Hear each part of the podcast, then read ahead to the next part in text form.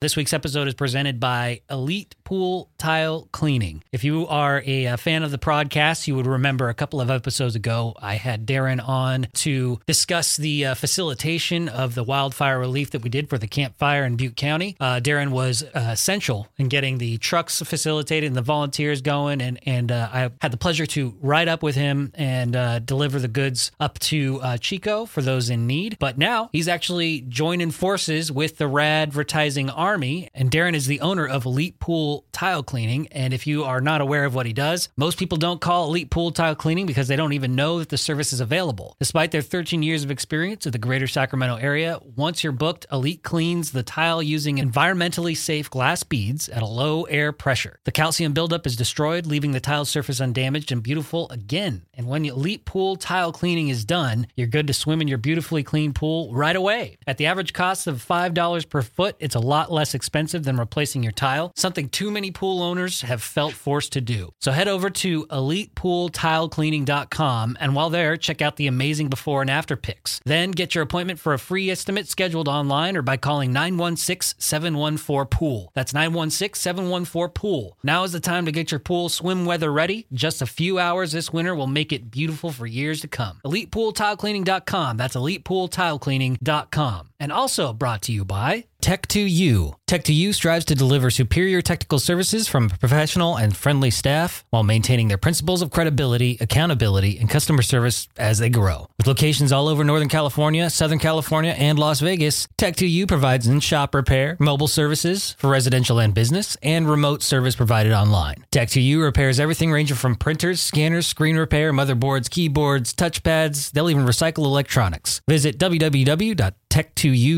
That's tech, the number two, u.com. Or call 888-340-8324. That's 888-340-8324 for Tech2U. The Rad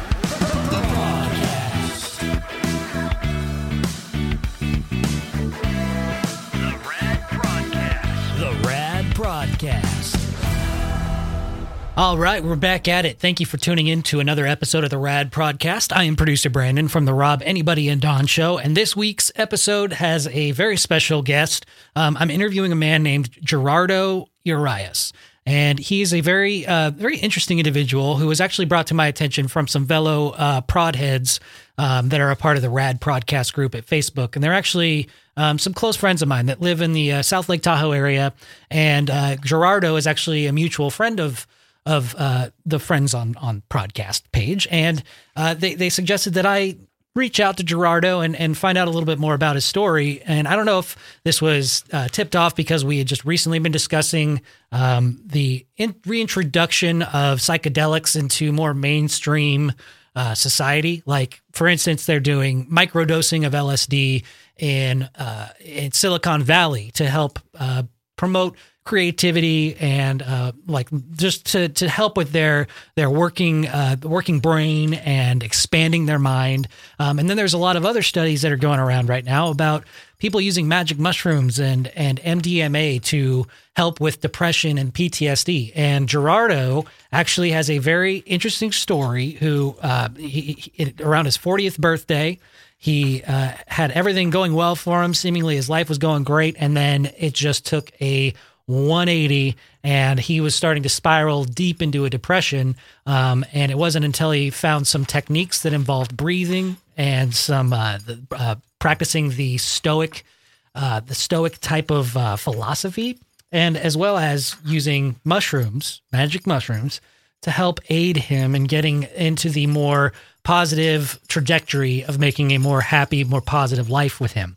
We'll cover all of that and a lot more in this interview. So, without further ado, let me introduce you to Gerardo Urias, who is actually the author of the upcoming book called Don't Kill Yourself.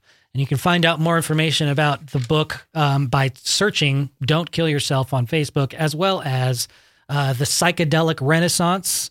Um, if you look for that group, there will actually be a lot of uh, talking points and literature that you can get caught up on that's very informational about the use of psychedelics and depression. So uh, keep an eye out for the book, Don't Kill Yourself. It should be out uh, later on uh, this year, early next year, as Gerardo will explain in the interview. Hello. Hello, Gerardo. Yes. How you doing today, my friend? Doing excellent, doing excellent. How are you? I'm very well, thank you. You're welcome. So how can Yeah, you, I had, uh, one, I had one of the best mornings of my life, but I've said that every day this whole week. Really? I was up skiing, I was up skiing, and oh my God, the snow just keeps getting better and better. I know I've been seeing some uh, photos on social media. In fact, the the folks that introduced me to you, Carissa and her husband Cheddar, um, Yeah, yeah. I, I, I follow them avidly on on social media because they post the best pictures from living up there in Tahoe, and I just can't imagine how nice that snow must feel right now. Oh.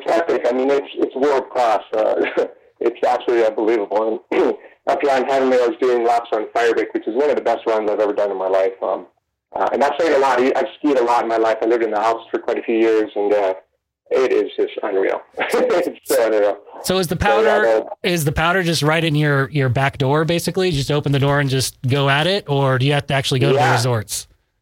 Oh no, it's. I mean, Heavenly is about a mile from me, the base of Heavenly. Um, so you know, very close. Uh, the last storm last week, I actually skied all the way home. Uh, so the roads are just covered in snow. That's fantastic. Yeah. Oh yeah. Well, it, it's Great. good. It's good to hear you in good spirits. Um, now, uh, like I mentioned, I was actually introduced to you by uh, Carissa and her husband Cheddar. They're they're big fans of the show, and they've actually turned out to be really great friends of my wife and I. And um, they brought you to my attention because I was kind of fishing for some ideas from the from the uh, the group that listens to this podcast, and um, she brought up the the idea, the fact that you have gone through quite a bit in your life, and you've got a pretty interesting story to tell. In fact, I, I've got your story here in front of me, um, but I, I kind of want you you to uh, share it with the audience and, and let people know kind of what what you've been through, how you've gotten to this point um, in your recovery since you you you were basically what did you say in your your your message here? You said you were um, you're almost towards the end of it. Like you're you're going to call it quits, right? Uh, yes, I mean yes and no. It's a very it's a very complicated topic. Um, I would say that suicidal ideations would be a more proper um, term for what was going on. Uh, there was no actual planning, but it's hard to describe when you're in that state. Yeah. So Uh, so- no desire to live type of a feeling. Gotcha. So let's let's go back to uh, January of 2017. Uh, it was a very special month for you because you turned 40 years old, right? Yeah. And, Okay. and uh, so what what kind of came to what came what what happened in 2017 that that just changed your life? 2017, a lot happened.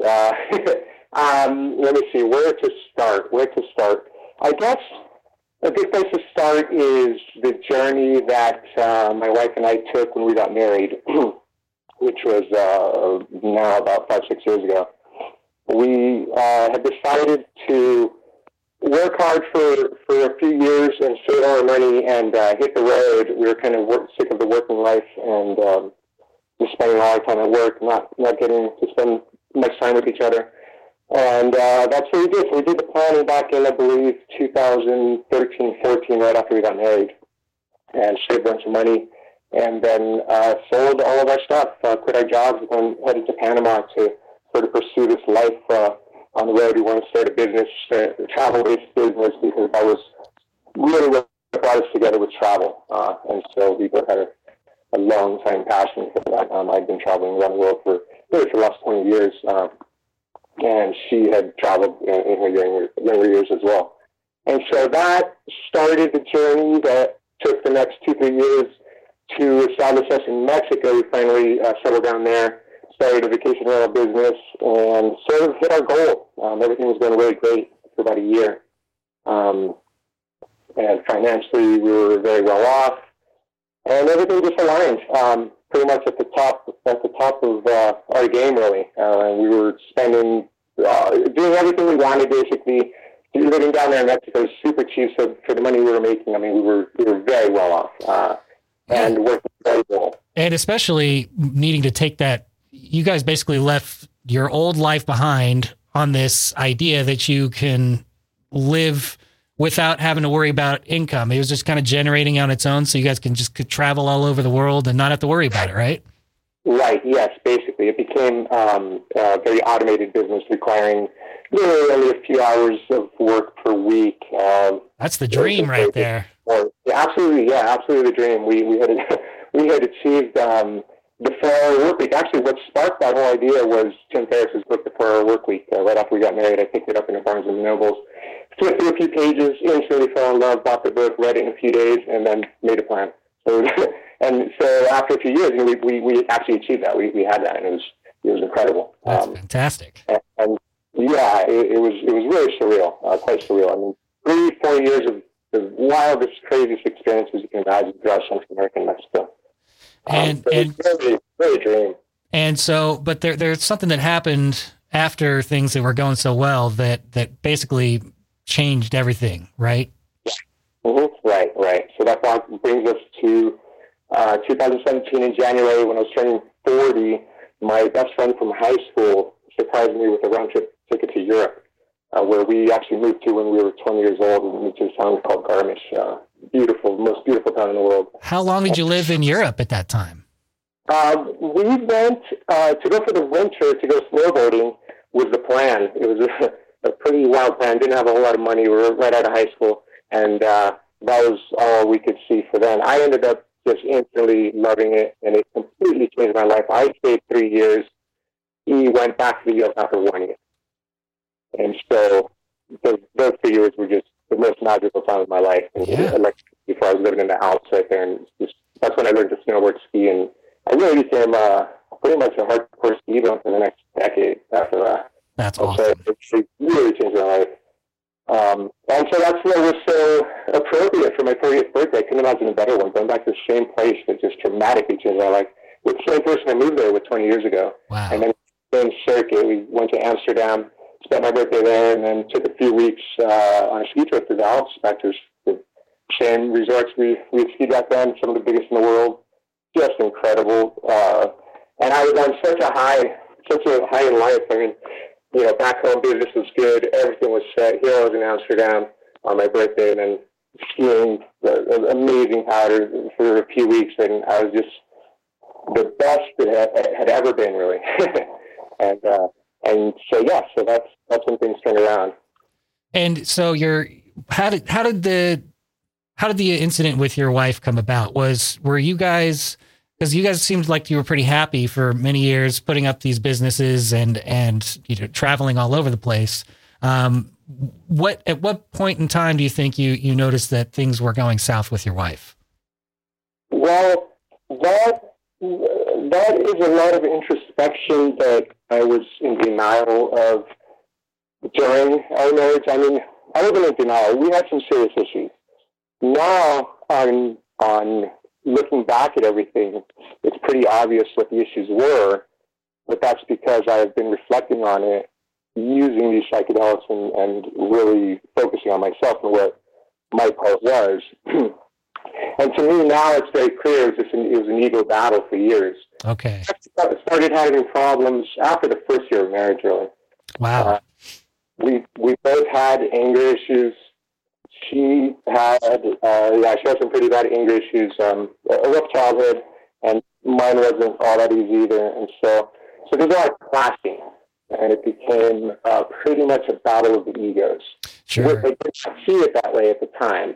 Sure. When when you when you, you know toxic toxicity becomes friends, especially when you guys both seem to have you know the similar attributes. I know I can relate and being in a bad relationship with somebody that was completely bad for me, but it was just familiar and it was easy. Um, I'm not saying, you know, I'm not injecting my analysis on my relationships on yours, but, you know, I, I could totally relate to uh, sticking around with somebody that might not be good for you, but, you know, you, you just, you, you, don't look at things through the right prism and you don't have that introspective at the time. Um, and it, it, it could just, you know, it doesn't turn out so good in the end, right? Right, right, yeah. Well, you know, we see what we want to see, and so a big portion of our marriage, that you know, we're just turning the other way and just ignoring it because it was, it really was uh, intense highs and intense lows. So we were having the most incredible times ever, or the worst fights in the world. So was um, it so was it after you got back from your trip um, to Amsterdam for your 40th birthday that that's that you started facing some difficulties with your wife? Yeah, right. Yeah, yeah. It's uh, actually immediately when when I got back, um, I knew from the minute she picked me up, I knew something something was wrong. So There was always oh, go ahead. No, it's okay. Uh, so I, I mean, we don't have to share too many of the details about what you went through, um, especially Right. because your wife's not here, and we don't need to. You know, this isn't about necessarily you know her or, or bad mouthing her or what she did. Um, all, not at all. Yeah. So without giving too much detail, what ultimately happened in the end with you and your wife? Um, what happened was when I returned, things had been, like I said, on the rocks for a long time, and it was really building up to this point. Um, and somewhere in that time, prior to me going on this vacation, uh, she had moved on mentally. And when I got back, it took about, we got in a fight right away, and, and things really kind of went bad right away. It took about two weeks before it came to the point where I couldn't take it anymore because she was going out partying late at night a lot, and um, I just had a bad feeling. I had a feeling something was really wrong. Yeah. So it came to the the breaking point where it uh, I wasn't willing to take it anymore, Mhm. and so I basically said that that has to stop, or else you know we can't continue this. So that day, uh, she packed up and left, and that was it. That's heartbreaking. Yeah. So it was yeah. The, And you guys are you guys aren't just married; you're business partners, right? Right, right, oh yeah, everything. I mean, we, you know, we liquidated our life back home. Uh, that was done. There was nothing. I thought it was back home, but we didn't have. We made everything automated on, online, so we could be mobile. There was we didn't have a place back home. You know, it was uh, yeah, it was, it was our life for the past three, four years. And then after uh, after she packed up and left, um, what was le- what were you what was your plan? You're just going to leave the business behind and and uh, try to m- move back in with family. What was your plan after that? Yeah, that, that's the thing is um, is right then, you know, everything just dissolved. Everything. I had no idea. I had no idea what to do. I was just completely, utterly lost. Um, you know, I I saw it coming, but it hit me a lot harder than I would have ever imagined. It was real. I really didn't have plan. Um, at that point, I just decided I can't really handle this, so I'm going to go go back home for a bit, be with my family, um, spend a few weeks, and you know, see what happens. And try and figure things out. And that kind of leads us to your downward spiral. Um, but for, before we get to your incident, which kind of led you to the experience with your brother, um, what what? Tell me about what you uh, othosclerosis. Am I saying that right? Oh yeah, otosclerosis. So how? When did you find out you had otosclerosis? And I are you are you currently going through the the devastating results of what that is? No, no. So things miraculously uh, turned around for that and, and everything really, but it took a long time, it took about a year. So I actually did line up the surgeries that were necessary, and I got those done over this last year, and, and I got my hearing back 100%, which was very, very good to me. And you, you mentioned it just a little bit there. Otosclerosis is a, is a disability, not a disability, but a condition that diminishes hearing slowly until almost deaf in most cases. And you are about eighty percent deaf. Right, right. Yeah, I didn't realize how bad it was because you don't really notice the sounds that you're losing. A lot of the sound, most of it is actually background noise, and just the sounds of uh, nature and just outside. I didn't hear anymore. For instance, traffic or the sound of the ocean, I stopped hearing, but I didn't notice that I stopped hearing it because it was very gradual. It took probably a year or two to actually get to that point. And you So didn't and you didn't I didn't really notice. and you didn't know or even care to get it tested until until something else dramatic that happened in your life uh, shortly after your wife left. Right? What happened then?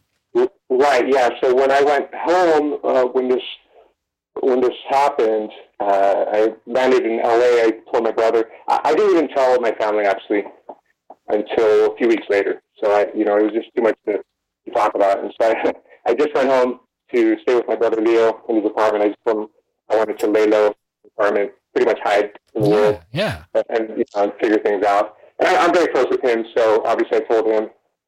And so, yeah, so I landed in LA, went to his apartment. It was, it was great to see him. Um, I was a mess, but he was able to lift my spirits a little bit. And then two days later, we get a call from my sister Rosa that my dad just had a major stroke. And so that began that whole process.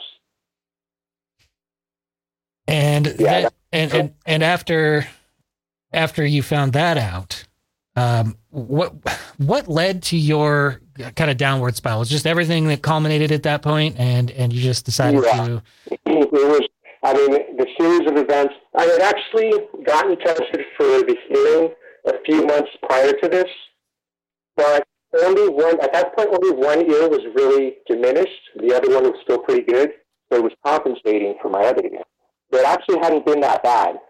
Once this happened, and I don't know if stress, it, well, actually, they, they do say that stresses could uh, make the deterioration, you know, a lot quicker Mhm. it could actually cause that as well. But that's that's when my my hearing really diminished, uh, you know, pretty pretty fast.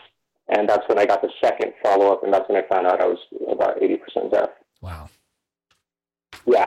But, uh, so it all came together. You know, it was first the the, the divorce. All of a sudden, okay, wow, my life is over. My business, my home, everything's done. And uh, you know, a few days after that, my dad dies. I mean, it took two weeks, but during those weeks, I had just lost gosh, my when it, wife. when it rains, it pours, right? Yeah, yeah. Oh man, it was yeah, it was intense. It was brutal. And I, I did not, I did not know how I was going to make it there. And when you decided to try to to work on yourself, you ended up going to some therapy, I imagine. I did, yeah. hmm Right. Was recommended. My family was way sick about me, obviously. They were they were recommending therapy, and uh, a few people were recommending antidepressants, which I was trying to fight. So I did actually get in and go through a few therapists, um, four in all, uh, but I gave up after. For one reason or another, I, I gave up on each one until after the fourth one. I just decided it wasn't helping. There was nothing anybody could say or do that would give me my life back, You and ch- that was my focus. and and your change you recognize needed to come from within. It wasn't going to happen with talk therapy, right? Right? Yeah, yeah. I mean, I wasn't thinking that way at the time. I was kind of in a, a zombie state, Yeah. the words were just not going anywhere. It wasn't going getting into my head at all. And So the words were just bouncing right off of me. and then you ultimately ended up drinking a little bit. I, I read, um, which is something I can relate to. When things are just going wrong, it's just easy to turn to the bottle, right? Oh yeah, yeah, hmm yeah. Was And, and what happened? Uh, what happened after the after the drinking started that that led to you and your brother coming up to ultimately one of the the brightest moments of your of your life up to that point? Right, right. Well, af so this all took 10 months. I was in the dark of depression for 10 months uh, from from that day, from uh, March 2nd. And so these events happened. I went home, went through the process of my dad dying, watching his body shut down and just in absolute agony, dealing with my hearing, trying to get insurance for that and all that actually traded. And then the next few months were just uh, horrible. It, you know, again, every day I'd get up very late to not deal with the day, trying to bed early. Um, I was drinking a lot. I just couldn't bear the days. And the antidepressants weren't helping at all, right? No, and- Making it all worse. I got on antidepressants, and they really didn't help at all. I thought for a few days I felt a little bit numb, but then that went away, and I, I was just back to normal. And on top of that, I started having really, really bad digestion issues. I was having constant diarrhea. Oh, Um, common, common with those antidepressants. Yes, they are. hmm Very common. And then as I found out also, insomnia is very common. So as soon as that started, well, as soon as all of this fell apart, I couldn't sleep, you know, but it, it just got worse and worse. So I was, I really didn't, I didn't have a good night's sleep in probably about 10 months. So if you know about sleep deprivation, you know what happens with that. you slowly just start losing your mind. Um, a few months went by and, uh, I was having a lot of anxiety build up, panic attacks at one point. Close to, I think it was in November. I had a really bad panic, panic attack at my sister's house that uh, put me in the ER. Mm. So I, yeah, it was just this feeling of, I, mean, my heart was racing and just a strange feeling, like like I was dying. Really- Classic panic attack, right? Yeah, yeah. You know, I had no idea what it was. I, I was suffering also from high blood pressure, which I have been suffering with for a long time, about 16 years. But this was especially high. Ever since this happened, you know, a normal reading was like 170 over 110. So I was really, you know, I was thinking, oh my God, was that, am I having a stroke? I, I thought something really serious was happening. So we went to the ER. They checked me out. Said it was a classic panic attack. Sent me home. I think I had another mild one a few days after that. And then that following week, I had been drinking a lot. And one of those nights, I just was having a bad episode. And I went to a bar and started drinking heavily. And they cut me off. And I got angry. And I ended up in jail. Oh my gosh. That was right after the uh, emergency room visit. And yeah. and things just things just seem to getting keep getting worse and worse. And this is like a, a culmination of years and years of stuff that have finally like taken a taken a toll on you. And it's almost like you're almost at rock bottom, right?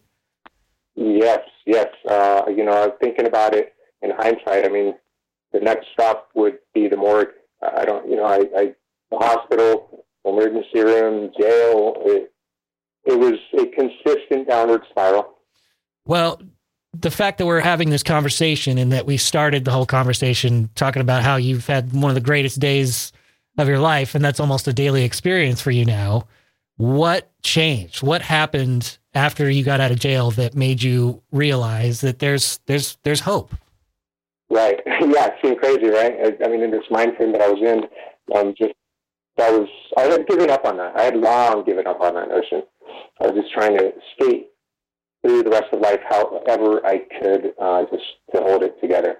Um, so yes, I got out of jail the next day. My sister picked me up. I played it off like it was no big deal, like it was just an argument, and that's it. Um, I even told my brother that. I didn't tell him the severity of why this was really happening. Although they all knew, my family knew exactly what was going on. They were watching me just destroy myself. So it's pretty hard to it's pretty hard to hide it at a, after a certain point. Yeah, the family pretty much picks right up on that. But they, you know, it's difficult for family members who are watching people go through depression because no matter what you say or do, it's not going to help. Like it, it's almost like eh, people in our I'm going to say in our positions because I I've suffered from depression for quite a long time in my life and I've gotten my mechanisms to help me through it. But you know, I think depression is such a uh, taboo topic for a lot of people to talk about. And up until the last couple of years, I feel it's been so taboo that you just shove it down, you don't talk about it, you ignore it. And especially when it comes to people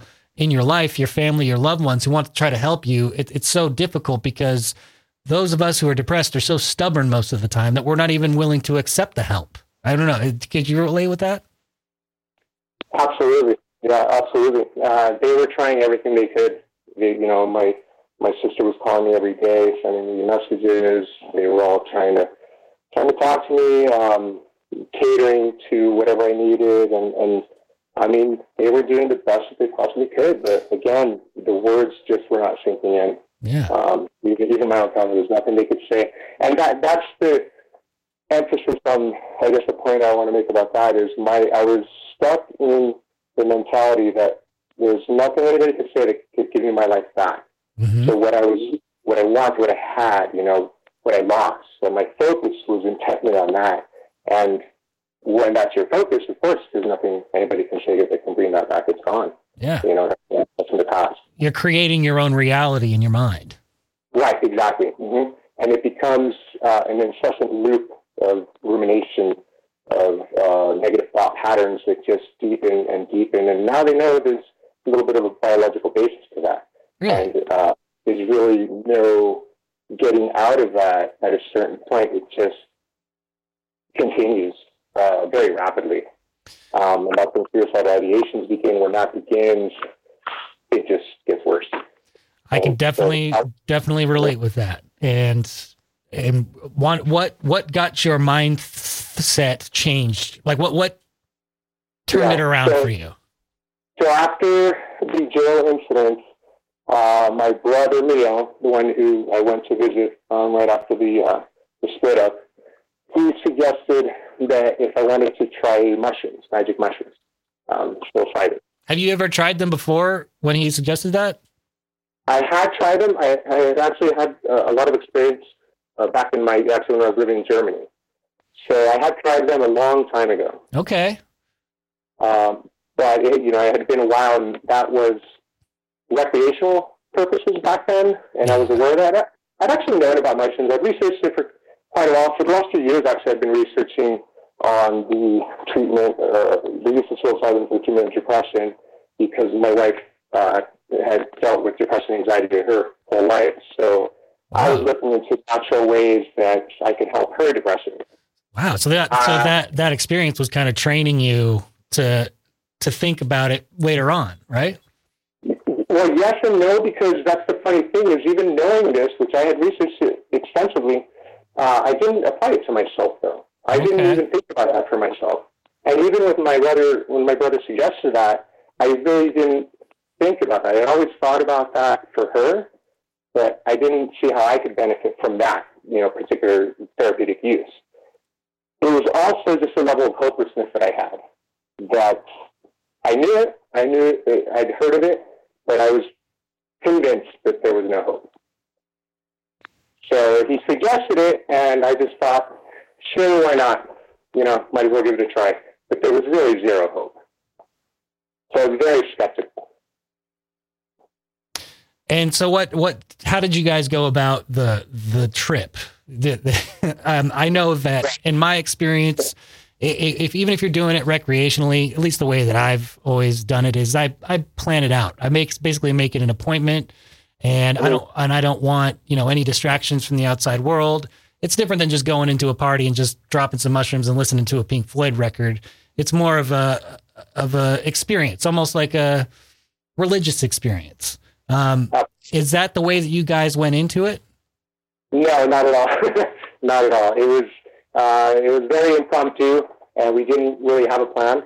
He came down from LA to visit me in Oceanside, where I was staying at my sister's house, and we didn't really have a plan. So he just came down, and and uh, we were just going to play by ear and see how the day went. Uh, so he came by in the morning, and uh, it was just us in the apartment, and it was a beautiful day. Sun was out. And so we we split up a few and uh, munched them down with some water, and then decided to just go and take a walk to the pier, which is about uh, almost a mile down the road from my sister's place, and wait till they kicked in. So we started walking down the pier, and this is my my process every day. Is I would wake up and walk down to the pier, pretty much to escape the apartment because I didn't want my sister and my mom to see me a total wreck. Sure. And so I would just escape. You know, I was always kind of trying to just escape everywhere, uh, everywhere I went. I would just walk for hours because I had this feeling of escaping. I just needed to get out, to get out of my head. But I, the only way I could do was walk. So I to walk a lot. Mm. And so the usual process was go down the pier, walk the end of the pier, and pretty much every day for those ten months. At some point, I lost it. I would cry. Or I would just just lose it mentally somehow, and and that's why I went out there so I can lose it out there, not in the apartment. And so, uh, I, I mean, this was every day, even the day before this happened. So this day, my brother came. We we ate those, walked up here. I started feeling them pretty quickly, within 20 minutes, half an hour. And when I started feeling them, it was like a sense of energy and a sense of calmness and euphoria. Obviously, whoever tried mushrooms, Yeah. that I felt I had not. I the notion of euphoria was completely gone. Uh, no idea what that would feel like, and so there was this lifting, this lifted mood and excitement in me all of a sudden. An excitement I hadn't felt excitement in ten months. Yeah, you'd mentioned that you had you had even looked at the ocean differently. What what was what was the ocean like before and after the mushrooms? hmm So, looking back, actually that day, I realized when I looked out at the ocean, probably about an after an hour after I ate the mushrooms, I looked out and it was the most beautiful, beautiful blue color that I've seen in a long time. And when I was looking at the, the water, the ocean, and the dolphins and the seagulls just flying overhead in their formation, which I always found just so beautiful, I realized that I didn't even notice any of those things in the last 10 months. And then looking back through my memories of what I had been doing the last 10 months was basically, you know, like staying on my sister's couch and looking at the ocean, but it was, it was a dark gray color in my mind that whole time. Every time I would walk to the ocean, it was a scary place. Mm-hmm. It was uh, something scary about it, which was odd because i I've always loved the ocean. Grew up bodyboarding, surfing in Oceanside, right there at that very beach, actually. And I never once went in the water because it just wasn't attractive to me. It was it was a scary place. And now uh, this was just the day before. It was that great, dark, gray, scary place. And now I was looking out at a bright blue that I literally had not seen in 10 months. And that just blew my mind. I, I just couldn't believe that color had vanished. And for a- after months, if not years, you felt happiness for the first time in a long time, I imagine? Basically, that's exactly what happened. Yeah. Joy. The, the best way to describe it is joy. I had been devoid of joy for, for ever since that happened. Um, I mean, into the depths of, of absolute mental hell, but beside that, just the idea of joy or the hope of having ever having joy again was completely gone. So you spent and after it was in in my bones and feeling it very strongly. After that hour, it came on very very strong. And it didn't last. It lasted a while, right? You guys, you guys yeah. ended up spending the whole day on the beach. Yeah. Mm-hmm. Yes, we did. We actually uh, after that we spent about an hour on the pier and just blown away at, at how giddy we were. I smiled, smiling and laughing for the first time. yeah, really. That's great. That's so great. And what? Yeah. So tell yeah. tell tell the audience about what happened that night because you weren't far uh, from a very significant event that just coincidentally happened the night you were tripping on magic mushrooms. What did you see? After, yeah. So after a beautiful day of walking down the beach, we decided to walk to Carlsbad from Oceanside at that point, which is about a five mile walk tide was very low, so it, the whole thing was uh, easily walkable. So that was several, several hours during sunset of, of just amazing conversations, wonderful times. There was all of the stuff that I had been ruminating on and thinking about for 10 months was completely gone. Completely gone. Out of my mind. All I could feel, it was, it was impossible actually to think about it because I could not get my mind off of the ocean and how beautiful everything was. And so after the sunset, we were just in such a great mood. It was like a feeling of celebration. And so we decided to celebrate. So we walked up to uh, one of the pubs that I used to frequent when I was living in Carlsbad at the time, ordered a beer, went outside to sit down, just and we're just settling down after, I mean, probably five, six hours of just, you know, it seemed like intense action at the time because there's so many thoughts coming through my head. And so we finally sit down to relax and then people start, start screaming and, and pointing up at the sky. And we're like, what is going on? So we walk outside and look up, and there's a rocket, Elon Musk's uh, Falcon 9 out of Santa Barbara, up in right. the sky, across the sky. And then it, it, uh, it released the casings and it split up into three parts, and all three parts were just illuminating the entire sky.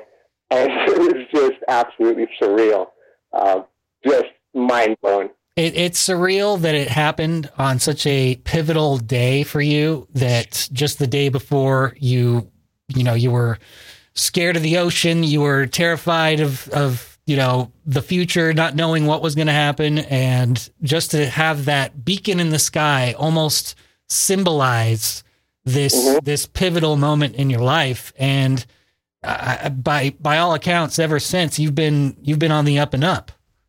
Right right yeah, absolutely. So, absolutely. so magic mushrooms happen a lot, by the way. What, I'm sorry. What's that? I said those, those coincidences I have found happen a lot now. yeah. Are you are you at all in into synchronicities and anything like that? Absolutely. Yeah, absolutely. I mean, the journey I've been on is such a. There's so many ways of describing it, but yeah, synchronicity absolutely is one of the elements that I am just finding everywhere I look in my life right now. Would you? And, I realize because I'm looking for that. Yeah, and, and do you do you would you say that having that mindset, knowing that the universe has a plan for you, and basically surrendering to whatever that plan may be, while also supporting it with positive thinking, positive thought processes, um, this trip that base this trip on mushrooms, which basically stripped you of your ego and allowed you to have a genuine human experience. Um, would would you attribute all of that to to making you better, basically, and throwing out all of the traditional um, things like like antidepressants and therapy? Would you would you attribute mm-hmm. all those things to that?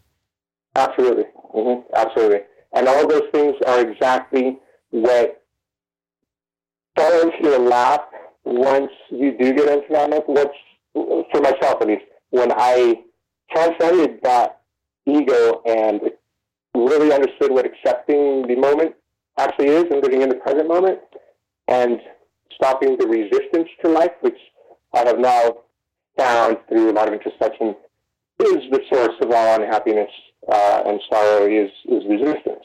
You know, to what is. Mm-hmm. Um, so yes, that, that right there is the basis for all this. And when you start accepting that and living the moment and you stop resisting, then you start noticing a lot of things. You start noticing a lot of opportunities, a lot of good things happening around you, a lot of beauty around you. You start noticing the miracle of life that's unfolding every single moment, every single day. It's a beautiful thing. And it's not just mushrooms that, that's helping you, right? I, I mean, I do have a question about the mushrooms though, because when you go to acquire mushrooms, you just can't go into a, a grocery store and ask for, uh, you know, an eighth of magical mushrooms. Do, do, do you do you still have to go through the the traditional channels of of knowing a guy who knows a guy to acquire it? At this point uh, here, yes, yes, that's uh, it's limited to that. Uh, there there's a huge movement for the therapeutic use of it. A lot of research has been done over the last decade, especially reviving all this research. And so there are there is some therapy underground that people can access. I have no idea how that works, but I know it's I know it's there. Um, the push now and the reason that I am speaking about this and I've decided to write a book about it is to raise awareness so that we can change the laws so that we can actually incorporate that into society. Well, the, change the views towards that. It sounds like the media and even the uh, the medical community are all trying to make the same point you are. I mean, I just do a quick Google search for um, in the news section for LSD and mushrooms treatment, and there are countless headlines from just the last couple of weeks about uh, psych- psychiatrists and physicians who are all, and even scientists are rethinking what psych- psychedelics can do to change the attitude towards, you know, the formerly known treatments for all these things like depression and PTSD. Um, it's it's a it's a hot button issue right now. It seems. Very very hot. Absolutely. Yeah, it is. It's really exploding, moving very fast. Actually, very close to the first the initiation of legalization. So Oregon, Colorado, and Iowa, I believe, are are leading the pack on that. But I believe the next year it is on the ballot in Colorado. That's fantastic. So, Mm-hmm. So yeah, hopefully they could set up some some clinics out there so that people can experience this and maybe get some more research on it to back it up for um, further further use all around the country. Because to be honest, I, I have used mushrooms before and I've used different types of psychedelics, and I'll tell you, I, I there have been some very amazing moments that have been so eye opening that I think it, under the right controlled environment that other people can experience this too, and that you you could see that you don't need things like uh, antidepressants. Um, I think that therapy is a great tool. I think that it helps a lot of people. I think that it could be life life saving, but I think that for those who are looking for a more alternative way to maybe go about getting back to their mental health in a more natural way, that you could do things like mushrooms at, in a controlled environment. But there's also other techniques that you mentioned that you use that can kind of emulate that experience. Um, tell me about the Wim Hof method. What is that? Mm-hmm. So the Wim Hof method, I actually learned about the same week that my brother came down with the mushrooms, and it was pretty miraculous. The same week, a uh, a friend I consider now, but it's very interesting because I've actually never met this person, but I was desperately searching for some meetup groups or uh, counselors or, or, somebody to talk to at a certain point, like two months before this.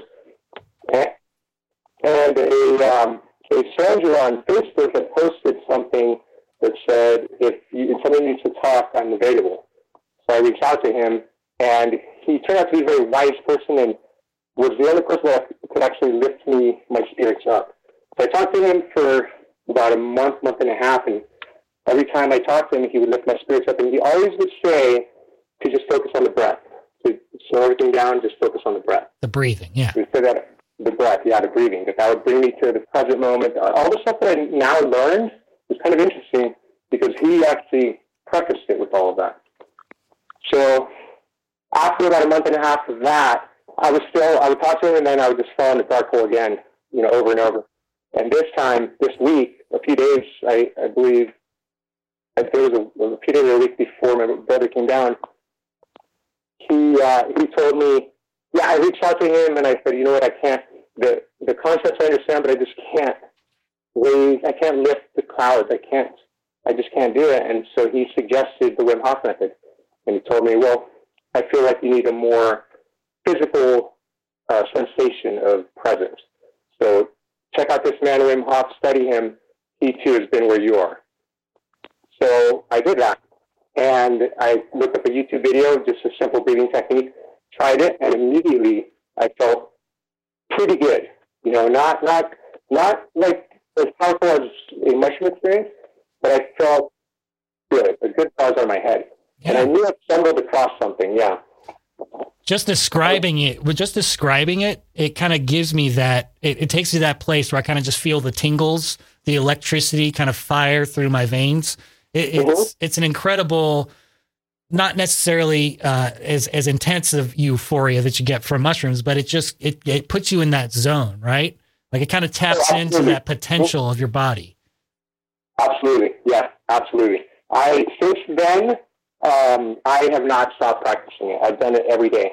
So it, it, at the time during this was I had about a week or two before the mushroom experience. So I would get up in the morning and do this, and it, it would actually lift my mood for about a half hour. Then I'd go back to back to the darkness, but it, it at least did that. Yeah. And so I just kept practicing it and looking more into it and the physiology of it, and it's unbelievably mind blowing and just as powerful, I believe, as the mushrooms, themselves. And it's actually a pretty big movement as well. There's thousands of people, hundreds of thousands of people all over the world who are devotees. Uh, if you just go on the Wim Hof Method uh, Facebook page, you'll see hundreds and hundreds of comments of how people are uh, alleviating symptoms ranging from arthritis to insomnia. I mean, sleep itself. I think that that is the first thing that allowed me to sleep a little bit better.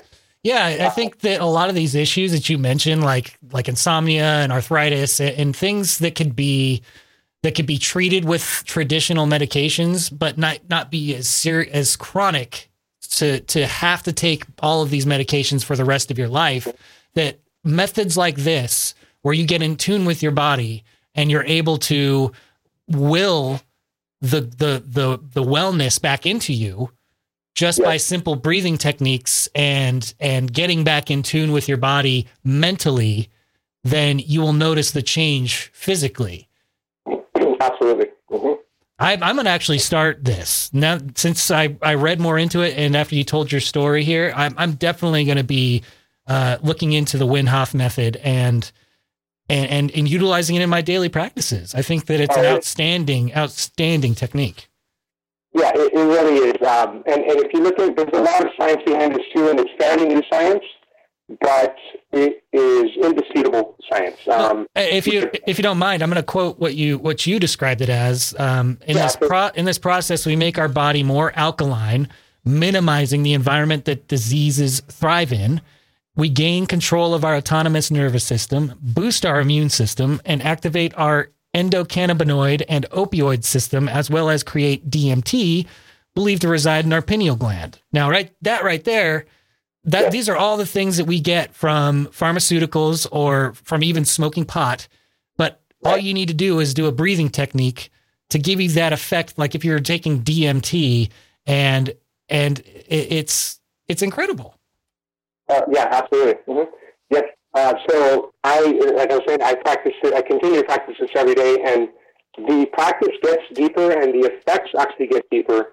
And I actually do experience DMT almost every day. That's fantastic.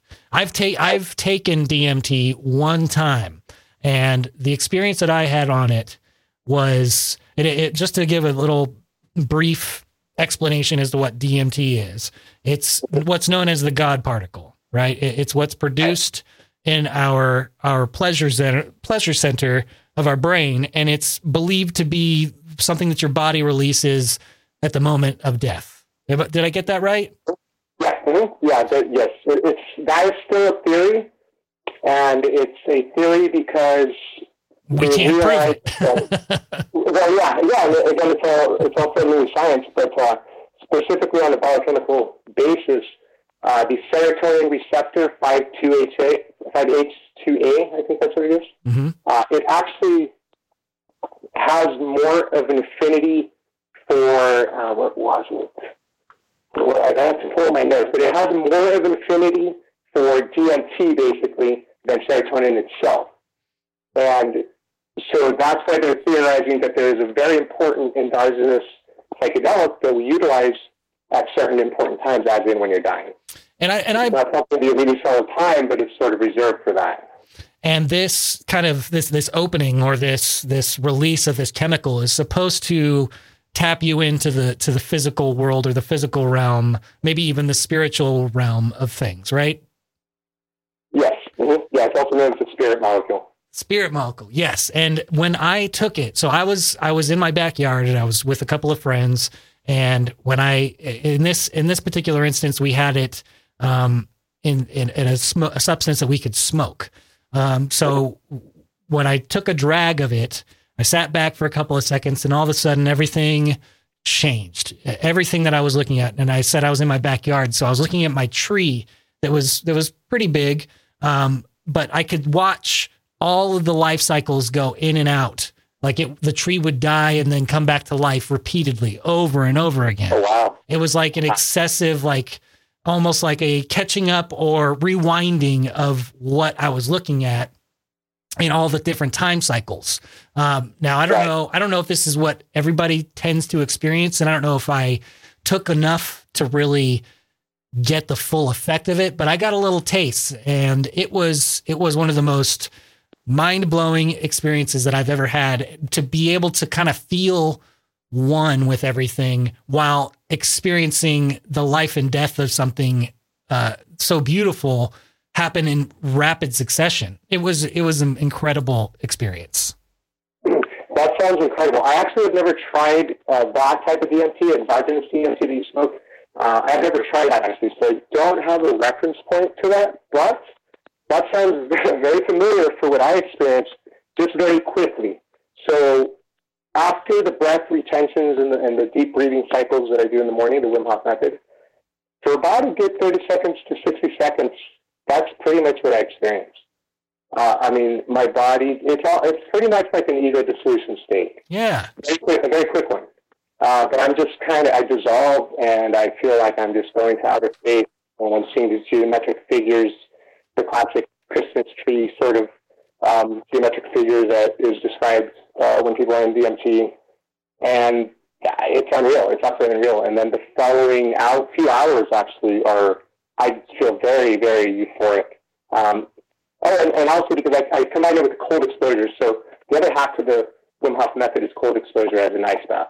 That's, ice showers. that's like a really, really cold shower, right? Yeah, mm-hmm. yeah, it's so freezing as you can get. How long do you take these these cold showers? Well, it's very difficult to do, so it's taken me a year to build up to it.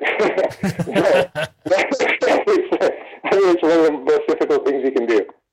But I have gotten to where I can I can take a ten minute shower. Um, I don't always, and I find myself rushing out the door, door to go to work.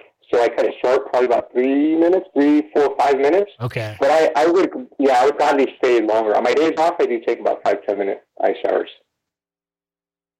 Man, I don't know. I mean, I, I, I, I would do it to enhance the experience, but I love me a hot shower.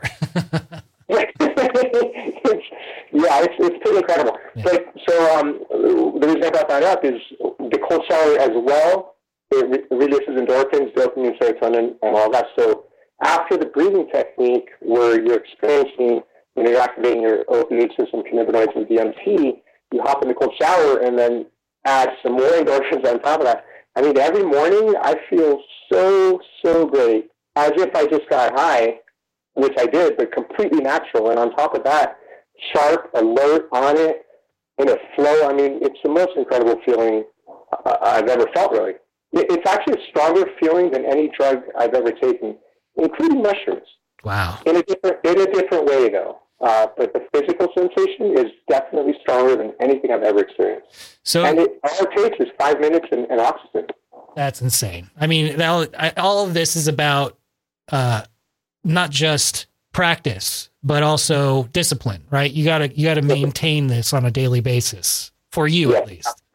Absolutely, absolutely. And I feel Wim Hof states that you know it, it builds on top of itself. You're actually changing your physiology. So the more you do it, the stronger the feelings become. The more in tune with your body, the mind-body connection really just fuses really tightly, uh, and, and that's exactly what I've experienced in the last year. I mean, it's just it continually gets stronger and stronger. And so you you mentioned that you uh, do some micro dosing with with mushrooms. Now, do you is this under the supervision of a physician, or how do you? No, no, none of this has been uh, under uh, direction of any physician. So how Uh, how do you go about planning out the doses, and how often do you use it in a micro dosing setting? So after the the big breakup and, and all decided, uh, and I ate the mushrooms, immediately after that, I would say two days after that big mushroom trip with my brother, I knew that I was healed. I, I just knew it, but I couldn't. I was still a little apprehensive about it. I actually didn't accept that for a few weeks because I I just couldn't believe it. But I was confident enough that I decided to immediately start start weaning off of the antidepressant. So after that, I decided that I would supplement that, or I would, I would replace that with microdosing. So about a week after that, I started a microdosing regimen, and I did continue that for several months. And I, I just, I didn't really measure it. I would just visually measure it and eat maybe half a stem or half a cap, and I based it off of what I felt there, and then I sort of tweaked it a little bit going forward. And so I did that for the following few months, but at the same time, I was doing the Wim Hof method, and I was really getting into some other stuff, uh, the Stoic philosophy that I really practice a lot now. And the effects of those combined were so strong that I just realized I didn't need the microdosing anymore. Yeah. Um, the the Wim Hof method was much stronger, and much more powerful. So in a sense, it was sort of like I was kind of wasting wasting the mushrooms because I had something else, oxygen, that would have a more dramatic dramatic effect actually. So I, I only did that for a few months. Um, I actually haven't microdosed like that for, for a while. Um, what I have found is better is to actually take a bigger dose every few months or so. So Okay. every like mm-hmm. And I feel that for me at least, that that has a, a, a lasting effect where it sort of realigns me with myself, my mind, and my body, and it has a very lasting effect. And it has more of an impact for me than the microdose. That makes sense. It's almost like a, a cleansing or or a, detoxifying. Um, it just kind of gives your body that shock that you need instead of living it uh, perpetually day by day, right? Right, right, yeah. And actually, what's happening, so again, there's a biological basis to all of this. During this research, what they discovered was there is a, a uh, section of the brain called the default mode network, which is basically what our brain is doing when we're idling, when we're just kind of sitting there doing nothing. And that's when we tend to daydream and ruminate and worry and whatnot. hmm So what they had seen through brain scans when they put people in, in uh, fMRIs is that that section of the brain increases in blood flow and electric activity when you are doing that, when you're ruminating, when going back in the past, time travel, thinking about the future.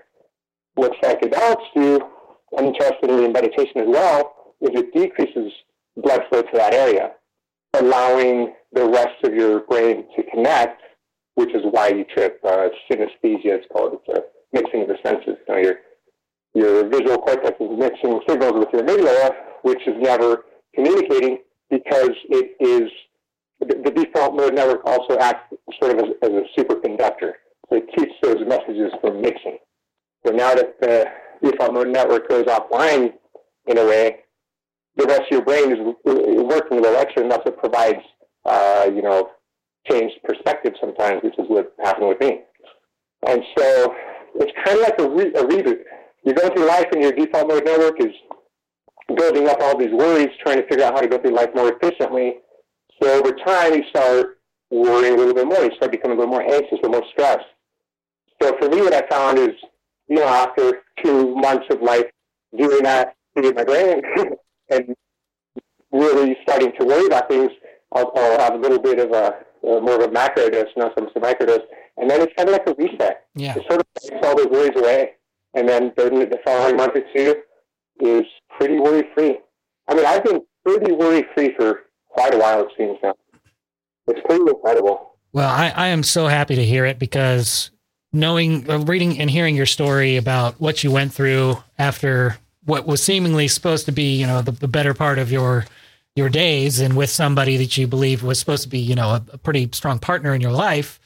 I, I mean, and and just everything you went through, man. I I'm just so happy to hear that you have found the the the key to your happiness, and I think that what you went through will definitely resonate with a lot of people out there and sharing your story will help people look into these alternative ways to maybe changing their mindset so that things don't look like uh, like like it's like it's the end. So that it doesn't look like the ocean's going to eat you up so that the, Right. the skies and, and the ocean can be a little brighter for you. And I'm, I'm just so happy to hear that things have been uh, turned around for you. And so you, your plan is now to, to write a book. Are you are you going to go over all of this stuff that you that you've experienced? Yes, absolutely. hmm So my book is basically my experience, uh, and I want it to be sort of a blueprint for how I overcame depression through these three practices, one of which is psychedelics, the other with the Wim Hof method, and the other we haven't discussed is uh, Stoic philosophy, which I just found to be a very beautiful, applicable um, philosophy for, for life today.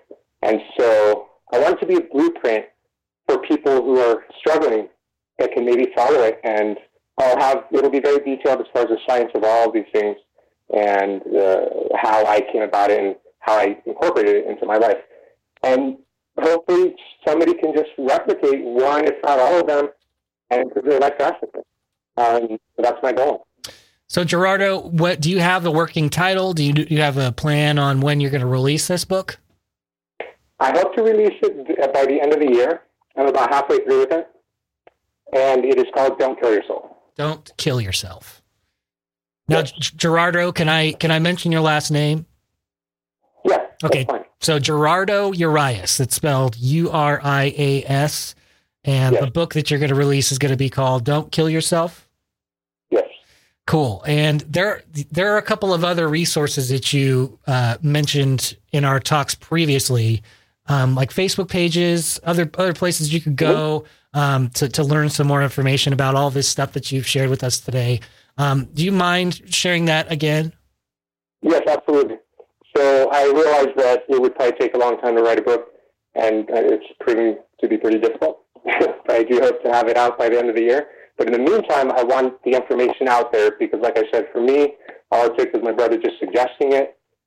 It took one article to start studying about Stoicism. It just took a comment from my friend about the Wim Hof method to dra- dramatically change my life. So these are life-changing practices that people uh, need access to now. You know, the statistics, 3,000 people per day kill themselves worldwide right now. Today, tomorrow, every day, 3,000 people off themselves. So this is extremely important. So I wanted a platform where people can get the information. Um, so I started a Facebook page for the book itself, and that's called Don't Kill Yourself. It's a colorful page. I don't believe there's another by that name, so that's for the book specifically. There's another focus on the current science and research of psychedelics called the Psychedelic Renaissance. That as well is a colorful page. I believe there's another one that's more black and white. and that centers around um, and then articles and research that's currently coming out. And then I've started another page called Gladiators that centers around the Wim Hof method and Stoic philosophy. Awesome. So that's the uh, all, I, all post, these. Uh, I post daily uh, things on there on Gladiators, quotes, whatnot, articles about Stoicism, about the Wim Hof method, the science about the Wim Hof method. That's Uh, if you just peruse those, you'll have loads of information. Yeah, I, I I checked it out. It's very impressive. There's a there's a lot of really comprehensive stuff out there. So it's not like you if you don't have any knowledge on this stuff. It's very it's it's not a bunch of uh, clinical stuff. It's very um, understandable for those that are a little intimidated by these ideas. It's not that intimidating. Um, so just to re just to re-announce the the Facebook pages we got. Don't kill yourself. The psychedelic revolution. Uh, I'm sorry, the psychedelic renaissance, right? Right. And that's got the more colorful logo on there. There's another one that's like black and white, but you want the colorful logo, right? Right. Yeah, it's a picture of a head, sort of a psychedelic head with the universe in the background. And then the other uh, Facebook page for the Wim Hof method and Stoic, uh, the, the, the Stoicism is Gladiator. Uh-huh, gladiators. Got it. Excellent. Gladiators, and I believe there may be another one of those uh, with the same picture. So the picture on the Facebook page is a picture of Russell Crowe in the movie Gladiators. Um, I believe they have the same picture, so that one might be a little more confusing. But if it's not about the Wim Hof method and Stoicism, then it's the wrong page. Well, if you don't mind, Gerardo, I will actually share direct links to these pages on the uh, the episode direct uh, the episode description as well as the the the web page at radradio.com.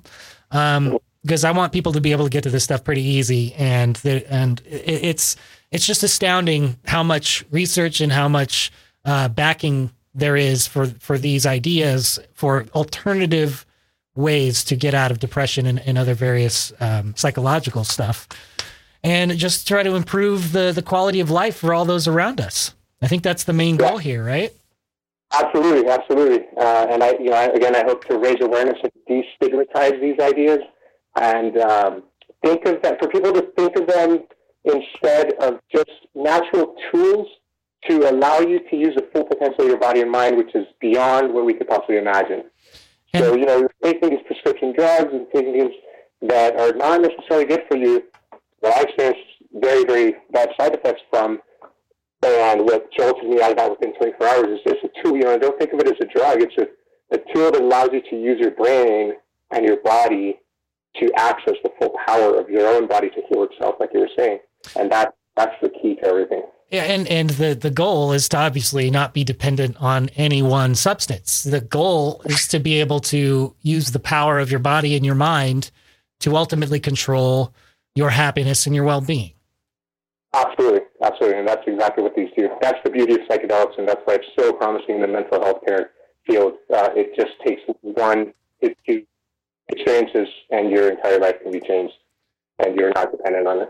Well, Gerardo, your story is fascinating, and I'm really looking forward to reading your book. Don't kill yourself, and uh, and I, I'm I'm just happy to have had this opportunity to get to know you, and that there's like-minded people out there that believe that um, we don't have to go through the traditional forms of of care to nor, to to make sure that we are being the best versions of ourselves and making sure that we have happiness.